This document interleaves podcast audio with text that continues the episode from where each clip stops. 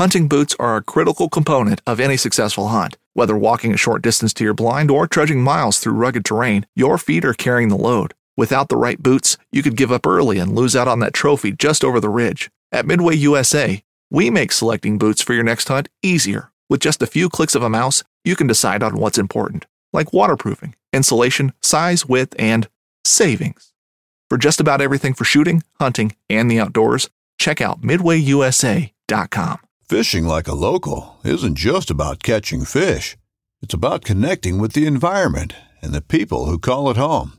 It's about hearing the stories and traditions that have been passed down for generations and sharing unforgettable moments with the people you meet along the way. Fishing like a local is having an experience that stays with you forever. And with Fishing Booker, you can experience it too, no matter where you are. Discover your next adventure on Fishing Booker.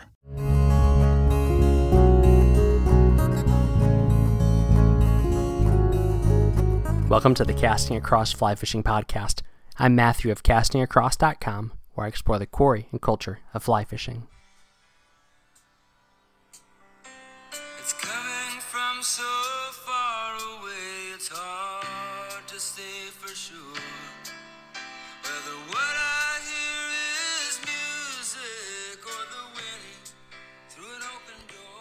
The Fuse, Jackson Browne, The Pretender, 1976. Singer songwriters hit even better at 5 in the morning. Familiar lyrics accompany familiar highways. Alan and I were accustomed to the meandering route from northern Virginia to south central Pennsylvania.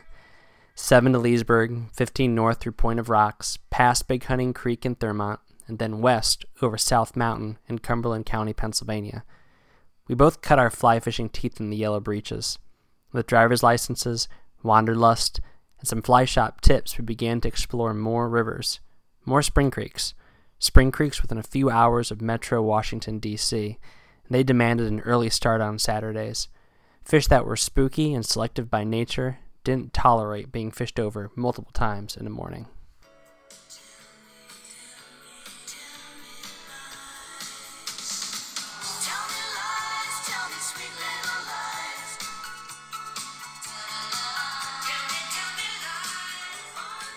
Little Lies, Fleetwood Mac, Tango in the Night, 1987.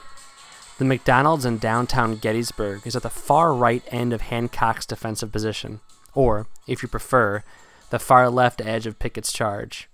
Regardless, this morning in the pre dawn hours, they were playing synth pop. Empty fast food restaurant music hits loudly, especially at 6 in the morning. Alan wasn't always as concerned about lunch as me, so I wanted hotcakes and sausage and anything that would allow me to survive until late afternoon. Plus, I was dead set on digging my heels in and catching a trout on the Letort. Neither of us had ever been, but we'd read, heard, and fantasized. It was the stuff of mid Atlantic angling legend.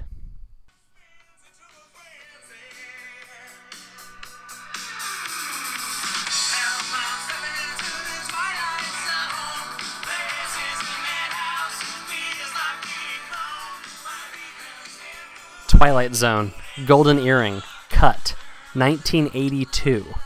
Sunlight was breaking behind us as we crested the gentle hill coming out of Mount Holly. The anticipation and the loud classic prog psychedelic rock hit just right, and I tried to pass a car on the narrow road. Alan jerked the wheel back to the right, and I played it off. Soon enough, we were in our waders, and in over our heads.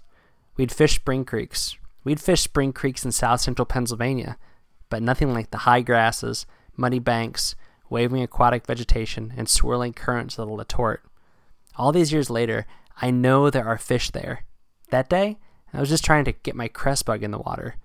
No fish frustration is one thing. Snags, getting wet, and not seeing any fish frustration is a whole other level. It started to rain. We quit while we weren't losing as bad as we could be losing.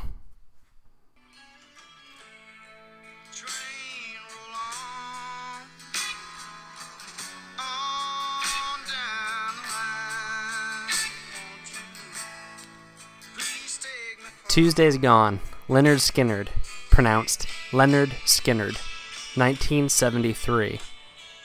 20 years later, and I can't remember after driving away from the stream. Not because of trauma or because I took a hit from something you'd pass around at a Southern rock show. Because whether we went straight home in the late morning or just fished one of our safer creeks the rest of the trip wasn't remarkable. For whatever reason, the tracks of that morning and my first trip to a river I would come to fish regularly are clear in my mind. On my next visit, I'd catch a small brown trout on a cress bug along an old bridge abutment. Years after, I'd moved to Carlisle and fished the Letort multiple times a week. Countless fish, countless stories, but only a few that stand out as much as my first time and the river winning.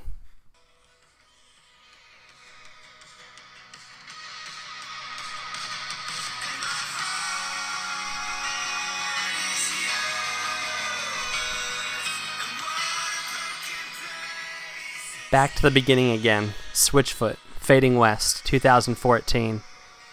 The last fish I caught in the Letort was a small brown trout.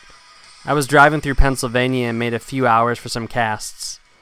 The brown and the nostalgia hit from Undercut Bank, making my day and my trip. There are more protective waters I could fish when I'm in the Mid Atlantic. There are rivers I've never fished that are worth exploring and discovering. That does happen. But it's okay to have a favorite record, have a favorite stream. Two decades worth of collected angling memories. This little creek gets a lot of playtime.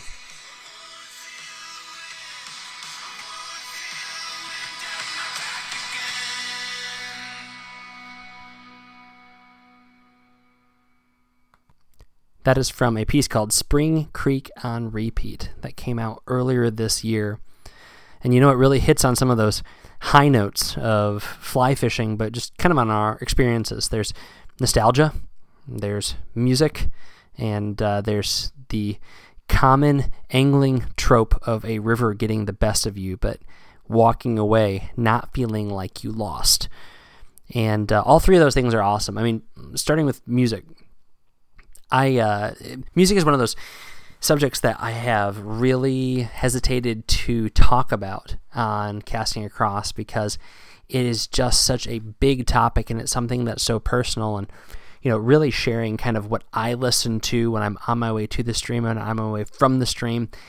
I don't know if it would resonate, but the idea of listening to something on the stream, or not on the stream, on the way to the stream or on the way from the stream, that resonates. And so, like in this piece, those those four or five songs I mentioned, some of them I had no control over.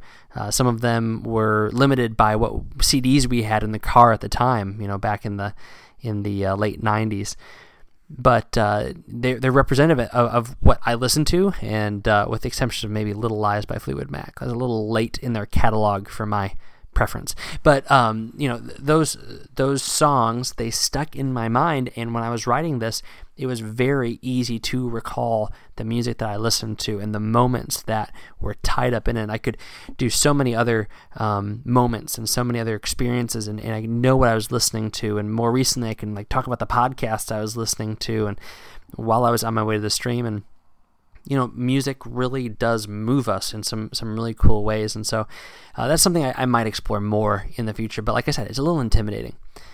So, one of the other things that uh, this piece touched on was nostalgia. And nostalgia is a weird impulse, isn't it? It's one of those things that uh, we can either really enjoy or c- it can kind of pull us back in a very negative manner.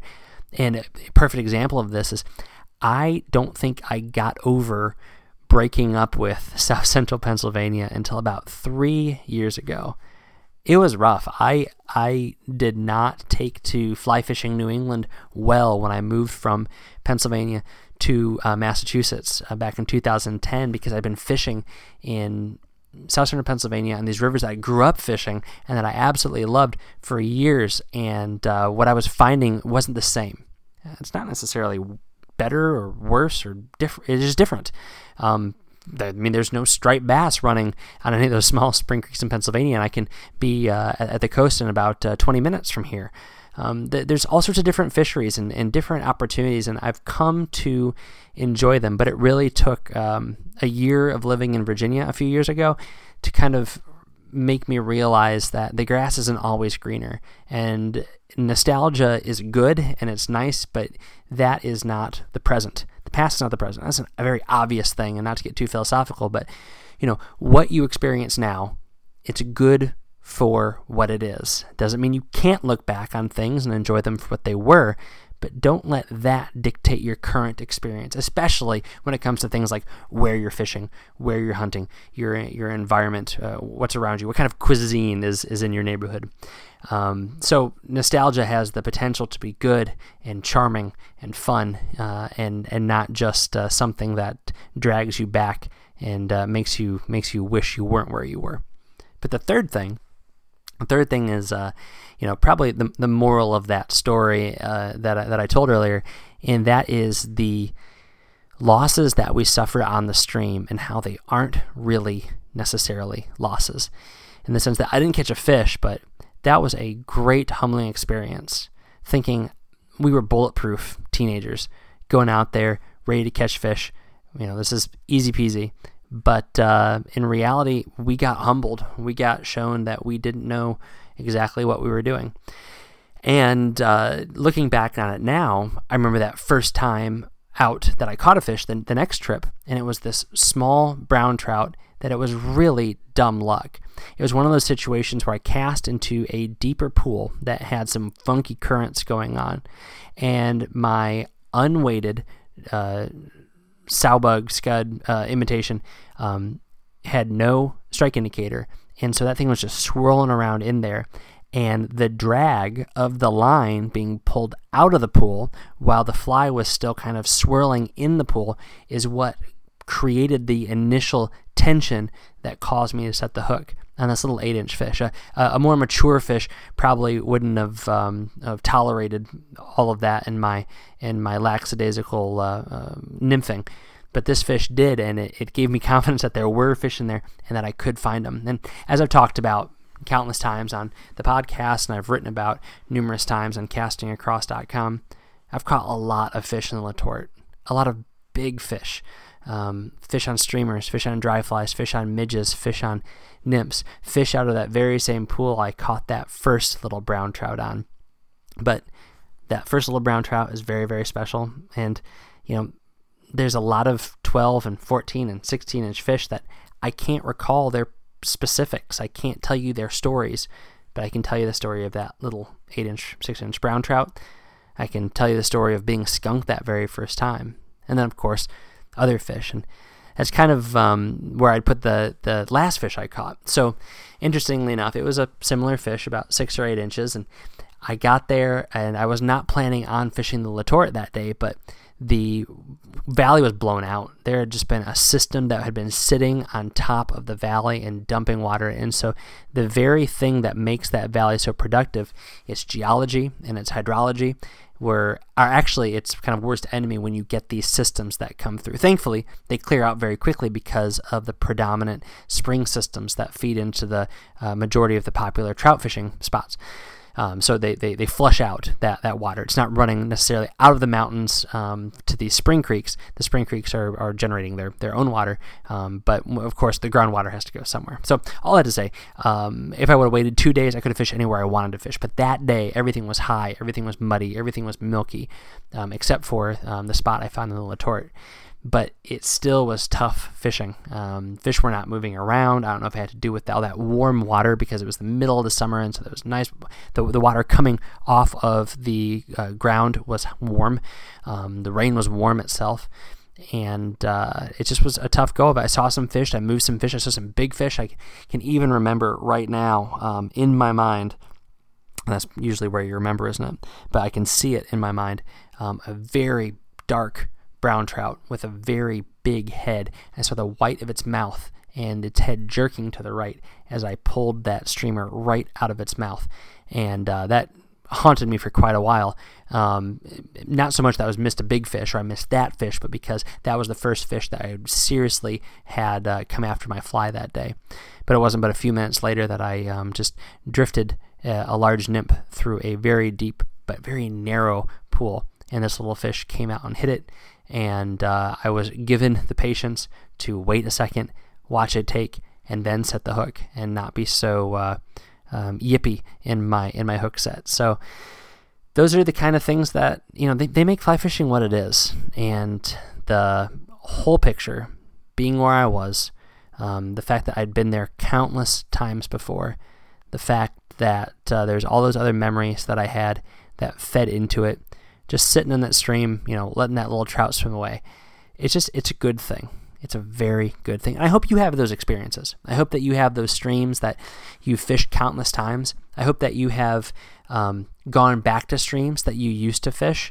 That when you uh, go back home to maybe where you grew up or you visit friends in a place that you used to live, that you do take even a few minutes to go walk that stream. And if you have the opportunity to, you know, bring a rod out, that you you go and do that, and not for some great day of you know, double digit fish or a really, really big fish, but just for the opportunity to get out there and fish and experience it and explore it and relive some memories.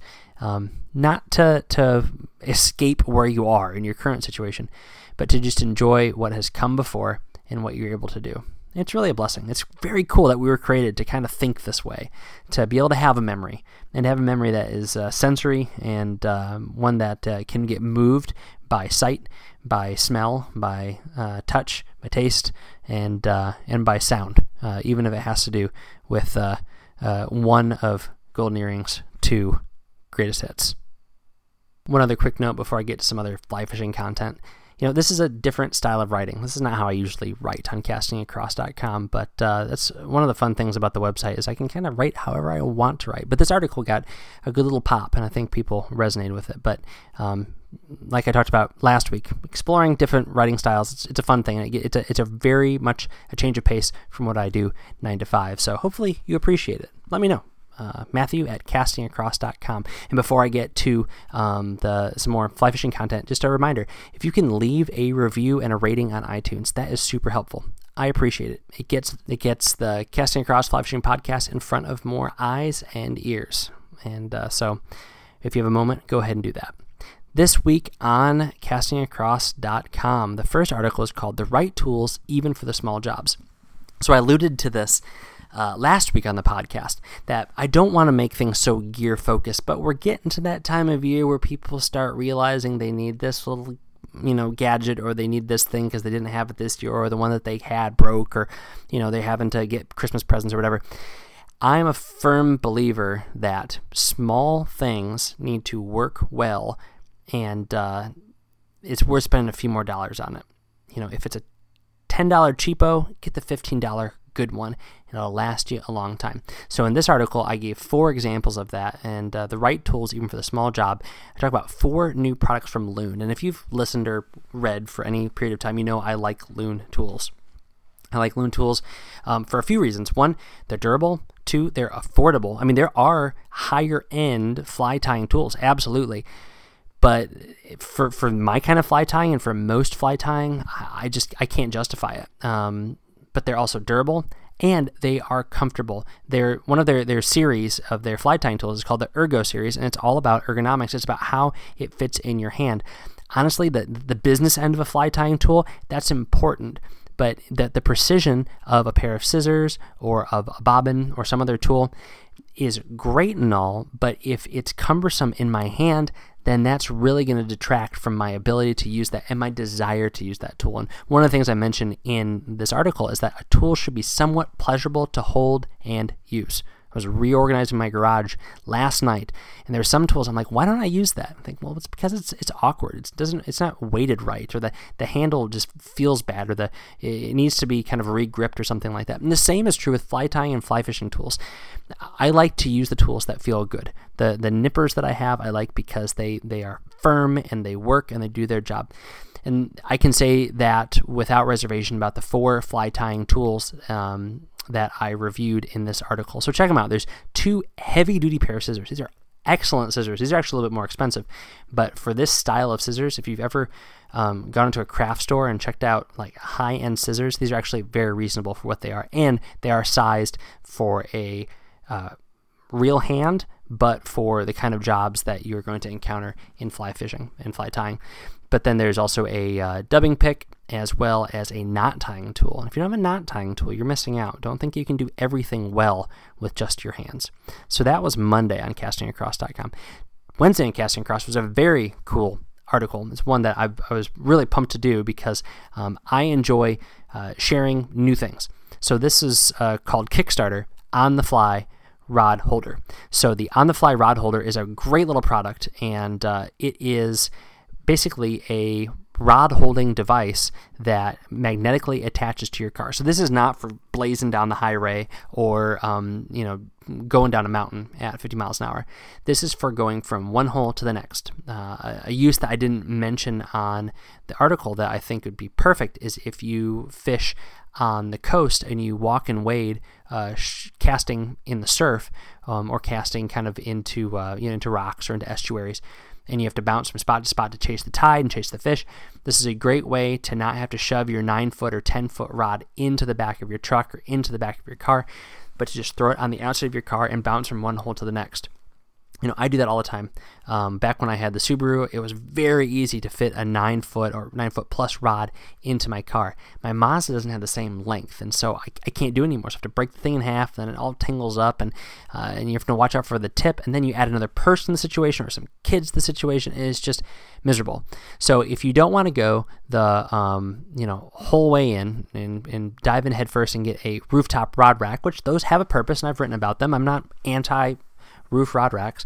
But if you just want something that can move a fully rigged rod from point A to point B, kind of just within the same stream system or, or around the, the, the town, this is an awesome, awesome little tool. It's small, it's in the Kickstarter phase, which means that it requires backers. But for a $20 backing of this project that has an $8,000 goal, then you will get one if it, if it, if it comes to uh, fruition. And it's absolutely worth $20. So, because this doesn't just hold the rod, um, and there's two pieces. There's the part that kind of cradles the reel, incredibly secure. Um, your reel and your rod are not going to pop loose. And then there's another part that is a foam uh, clip for the uh, uh, other end of your rod, so it, it holds it sturdy. Um, but underneath there are rubberized magnets, and I wrote in the article, I just want to share it. I got my little pocket knife out to cut open the tape on the box from this little little plastic box inside of a box, and uh, my knife stuck to the outside of the cardboard. That's how powerful the magnets on this thing are. So I drove around and uh, against the manufacturer's warnings at over 30 miles an hour, um, taking tight current turns and stuff like that, risking my uh, rod and reel um, to see if this thing would hold, and it held just fine. Nothing moved, nothing shifted. I didn't scratch up the finish on my car. But um, not only does it hold your rod as you're driving around, but this is a great little uh, caddy for sticking to the side of your car. And if you're putting your wading boots on, or your waders on, or you're getting rigged up, or you're eating lunch, you can snap your rod in it, and it's going to stay out of the way. You're not going to um, forget it because it's on the top of your car. You're not leaning it over so that somebody can bump into it or kick it or something like that. It's very handy, kind of third hand while you're at your car. Cool little product, definitely worth checking out. And I would say that my recommendation uh, this week is that you back the on the fly rod holder. So uh, this is being recorded at the end of September 2020. The Kickstarter goes until the end of October, um, or the, the kind of the, the mid end of October. I think it's like the 21st, if I if I have that correct. But back it. I mean, this is somebody who is you know, trying to come up with a solution to a common problem not trying to get rich, just a fly fisher who wants to um, do something in uh, in fly fishing. It's a really cool thing. There's a number of, of products that I currently use that uh, were started on Kickstarter and uh, crowdsourcing and crowdfunding, excuse me, is a kind of a, a, cool thing that we can do these days. And uh, this is definitely a product that I think a lot of people would use. It'd be a great little thing to have, kind of a point of sale at a cash register at a fly shop.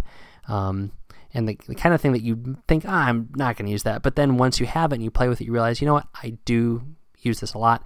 It is very handy and it keeps my rod safe. If you're one of those people that has to rig your rod up first, you know, you should rig up your rod last. Get everything on, get ready to go on the stream, then rig up your rod. But if for whatever reason you have to rig up your rod first, or you keep your rod rigged up in the car, having this thing, snapping it on the outside of your car, pulling your rod out, throwing it up there, um, it's going to keep it safe and it's going to make your life a lot easier. And 20 bucks is definitely, definitely worth it. Thanks for listening to the Casting Across Fly Fishing Podcast. Please subscribe in your favorite podcast app and rate the podcast in iTunes. Then head over to castingacross.com where you'll find more info on this podcast. Three posts a week on the people, places, and things that go into the pursuit of fish.